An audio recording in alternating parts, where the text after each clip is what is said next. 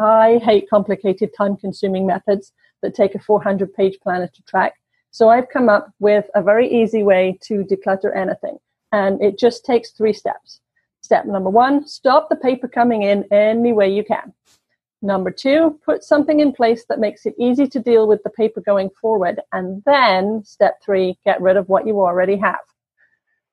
If you go to step three first and just get rid of what you already have without changing with this the way you handle paper, without putting steps one and two in place, you're just going to have another big pile again next weekend.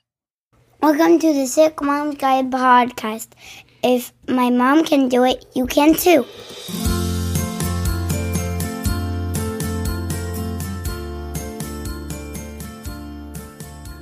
Hi, I'm your host, Jen Hardy. I've got seven children ages 6 to 28, and multiple chronic illnesses. And I've started this podcast to give a voice to moms with chronic illness. Sometimes we talk about the actual illnesses, and sometimes we talk about ways to make our lives easier. Because let's face it, it can be really tough trying to deal with illness and families and getting everything together. One of the things that really overwhelms me is paperwork. Trying to get papers where they need to go and do the things I need to do with them is really overwhelming to me. And that is why I was so happy that Sarah said that part of her organization series is going to be about this paperwork. I cannot wait to find out what she's going to talk about and how she's going to help me and you get it together. So without further ado, here she is. Before I start, let me introduce myself. I'm Sarah Moore, and I've been eliminating chaos of one kind or another professionally since 1989. This week, I have been dealing with an overflow of paper coming into the house from junk mail and school papers for my daughter, who just started high school. Paper is one of easily one of the biggest sources of clutter in the home. You get home from work, you grab the mail on the way into your house, you drop it on the kitchen counter as rambunctious kids, all desperate for food and still wound up from their day, shove their way past. As they race past you, the kids drop their backpacks in the middle of the room, of course, and each thrust a fistful of brightly colored papers, always printed in Comic Sans. And you are left carrying an insane amount of paper all from one day. Although, to be honest, if your home is anything like mine, you have to go digging in their backpacks for the papers, only to find out there are three things due this week because they didn't hand over the papers.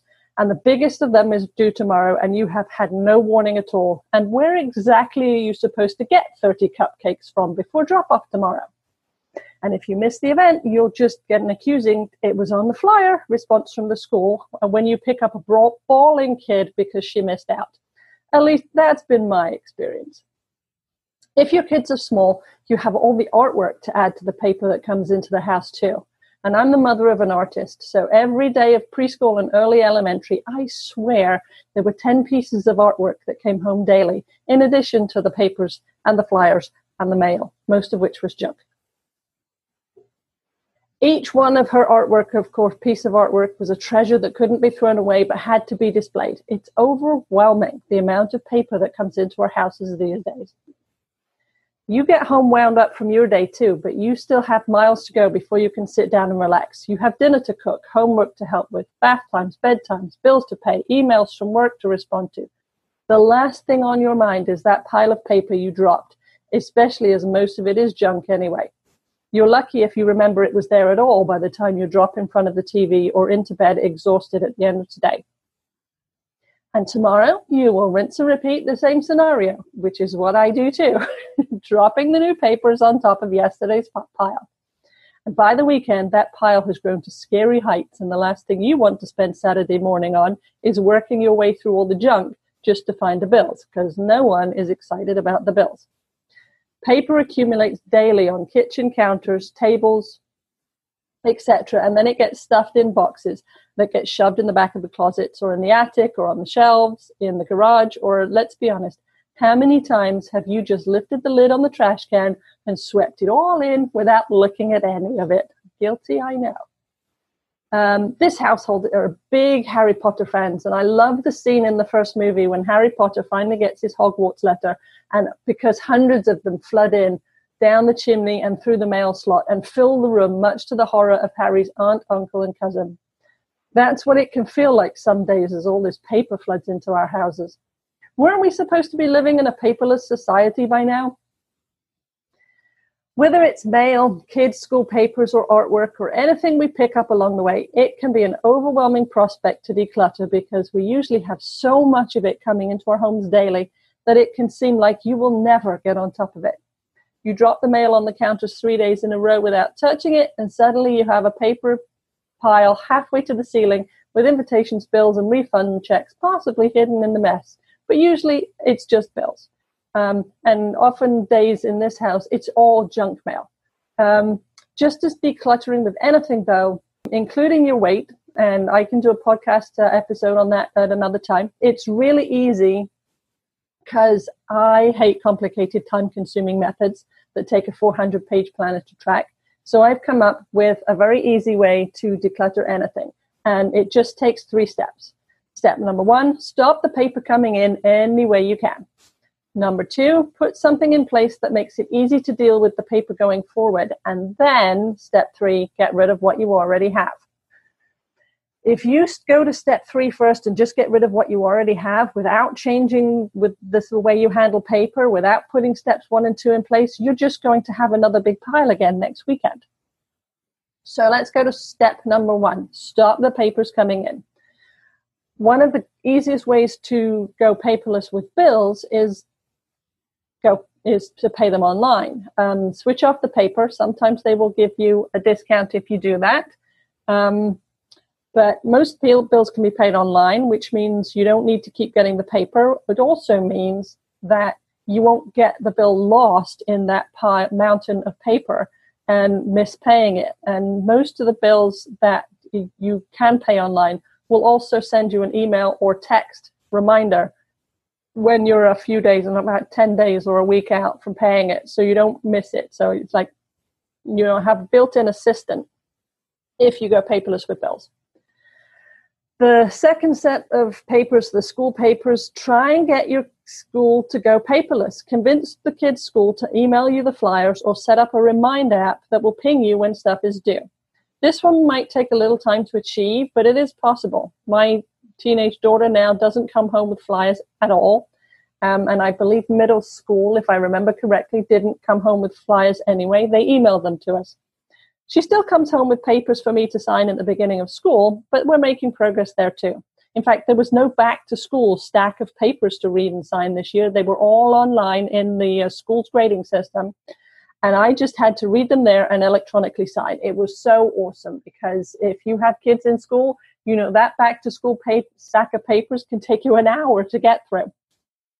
So most schools these days have the grading system. It's also uh, used for tracking attendance. It is possible for them to put the documents there and have them electronically signed. The um, the systems all have the ability to put the, the papers in there. The school just has to scan them and put them in the third way to get uh, rid of the paper come, stop the paper coming in, is to get off junk mail lists.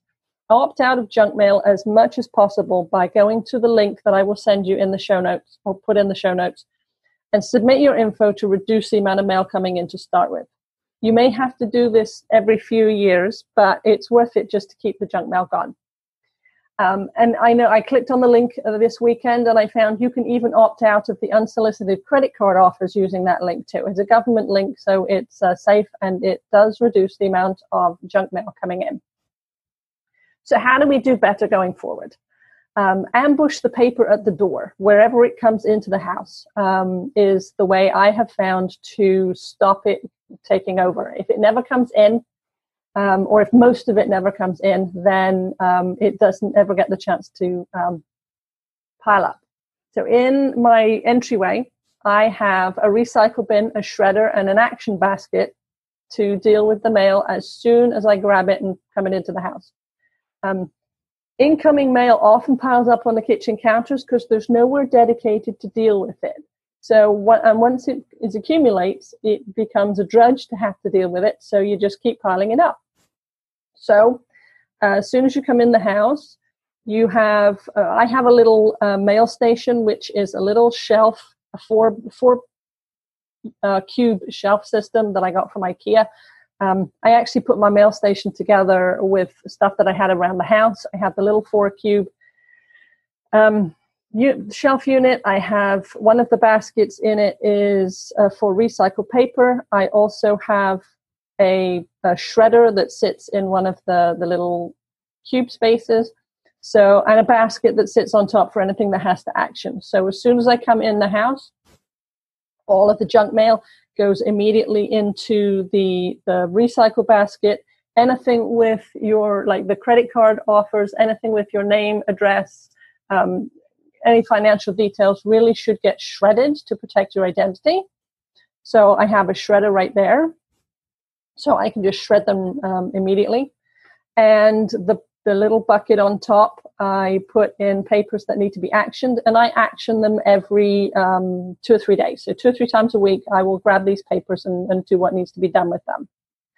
Um, so my Friday afternoon routine, uh, cleaning routine includes emptying the, the recycle bin and the shredder. And by the way, don't simply put paper shreds in the recycle bin or they will blow everywhere on collection day and clog the machinery.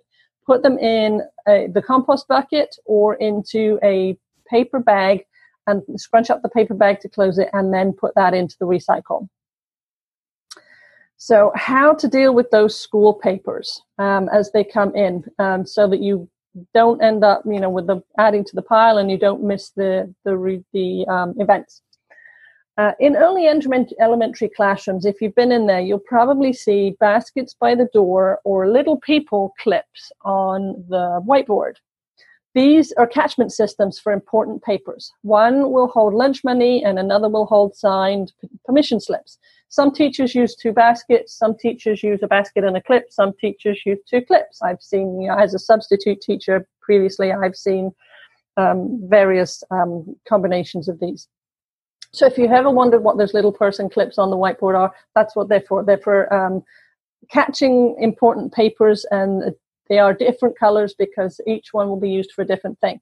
So as the, the morning routine that the kids all get used to is to enter the classroom, take off your coat, and immediately put your lunch money envelopes or permission slips in the basket or on the clip where they're supposed to go. If your kids are using this routine in the classroom, it will be easy to adopt it at home. So, um, you know, there it, it's a routine they're used to.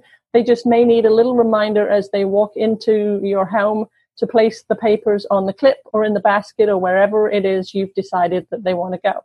Um, this is why at the beginning of school, that first week of school, there's no teaching done. All the teacher is doing is putting these little routines in place.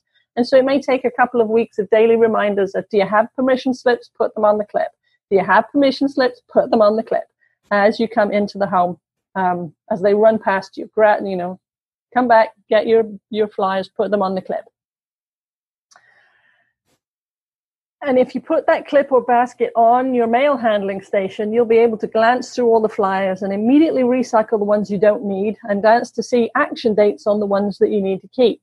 And if you keep a pen at the, your mail station, you can sign and return permission slips to the kids immediately, and that make them put them back in their backpacks in the uh, right folder within their binders, and that way that they will get where they need to go the only way I ended up being able to deal with all these papers was to mentally stop myself for, for a couple minutes when we got home and have a how was your day conversation at the same time as dealing with papers. Now my daughter is in the habit of our little routine and every time I say, and how was your day? She immediately goes to her backpack um, and pulls out papers if she has them. Um, it's just kind of like a mental trigger for her um, to say, you know, mom wants your papers. Um, and these days she doesn't have um, papers come back, they're all done online. So, in the next episode, I'm going to talk about how you can streamline dinner to give you time and energy to have this conversation. But uh, for now, let's focus on getting rid of the papers. Um, and the other, if you have little kids, kids' artwork is one of the easiest, one of the biggest sources of, of, of clutter and one of the easiest to declutter and control. Younger kids seem to come home from daycare or school every day with at least one treasured work of art for you to display. If you try and keep them all displayed all the time, it can get overwhelming and make the place look an even more of a hot mess than it usually does. The rule in this house was always the artwork gets displayed for a week or until the display space gets filled up, be it the fridge or the wall. I mean, it was always one space, not taking over the entire house, one space for artwork. Then pieces, as pieces were taken down, they were put into the, a portfolio. And at the change of every season, we would sit down with the collection of artwork and pull out a couple of pieces to keep in the memento box. We have a, the school memories album, which you can get on Amazon and, and most bookshops, which has a folder for each grade and a space for the child to record details of the year. So we would always choose a couple of pieces each season to go in there. That way it wasn't filling up the school memory album too much, but it was also, you know, keeping a couple. Another option is to take pictures of with your, your phone of all these um, pieces of artwork and then create a photo book, which will allow you to store hundreds of pieces of kids' art all in a small space.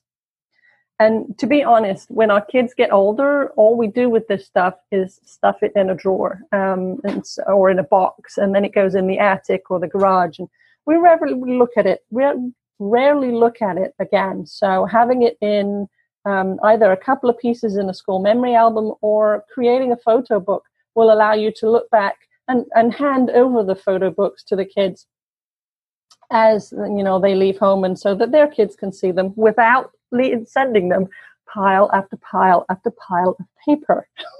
So it just it creates a little more paper but it's paper that's a lot easier to deal with.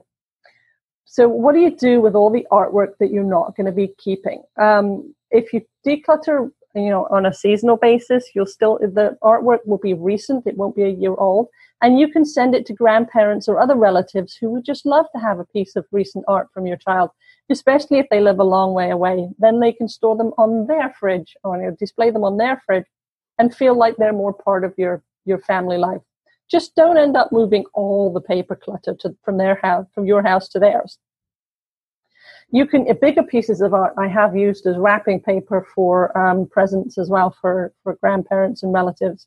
So there are all kinds of uh, innovative ways you can come up with to move out the artwork and repurpose it and, and pass it on to someone who would appreciate it. So now that you have um, got control of paper coming in, you've stopped it coming in, you're dealing with the paper as it goes on you have to get rid of everything that's accumulated on the counters and on the table. And um, that way it just stops piles piling up. So to make it easy, um, if it ever gets out of control, I just grab the basket of uh, mail or the pile of mail and stick it on the coffee table in front of the TV.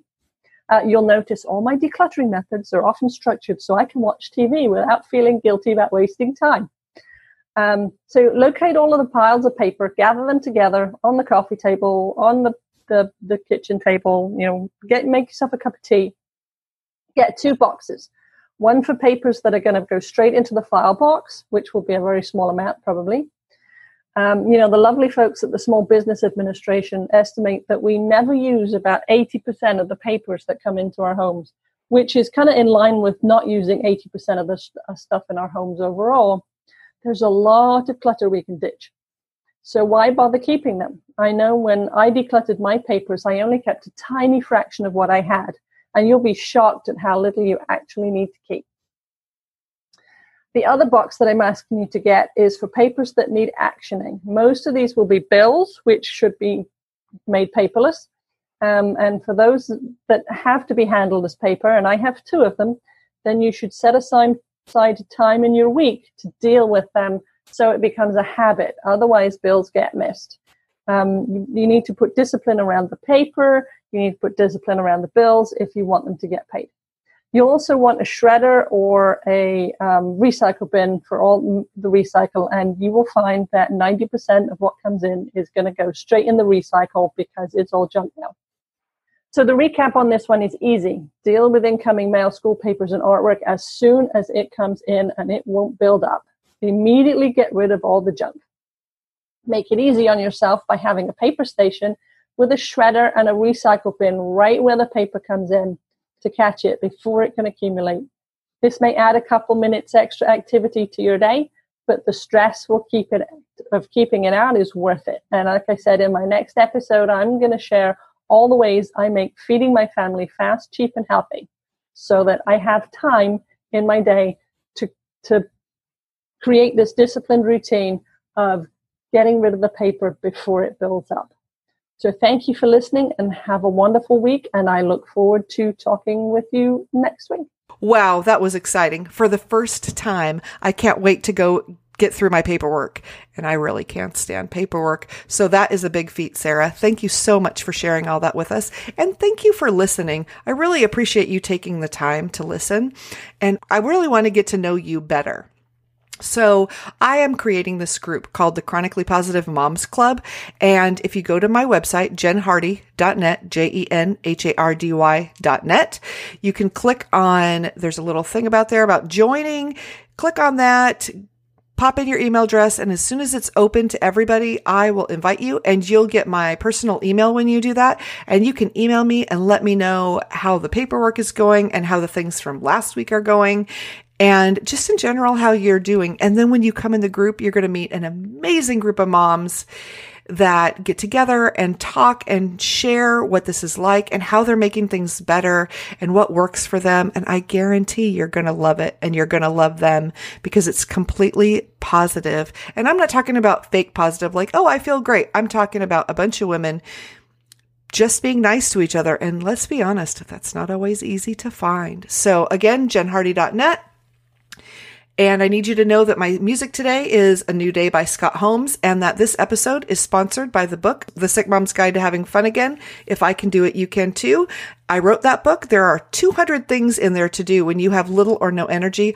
A hundred of them are things to do with the kids and 50 of those are to do when you can't even get out of bed or off the couch to keep those relationships going. So Christmas is coming. I encourage you to pick it up because I did write it, but I also refer to it in my own life. So, thanks again for being here. I look forward to talking to you next week when Sarah shares her meal strategies.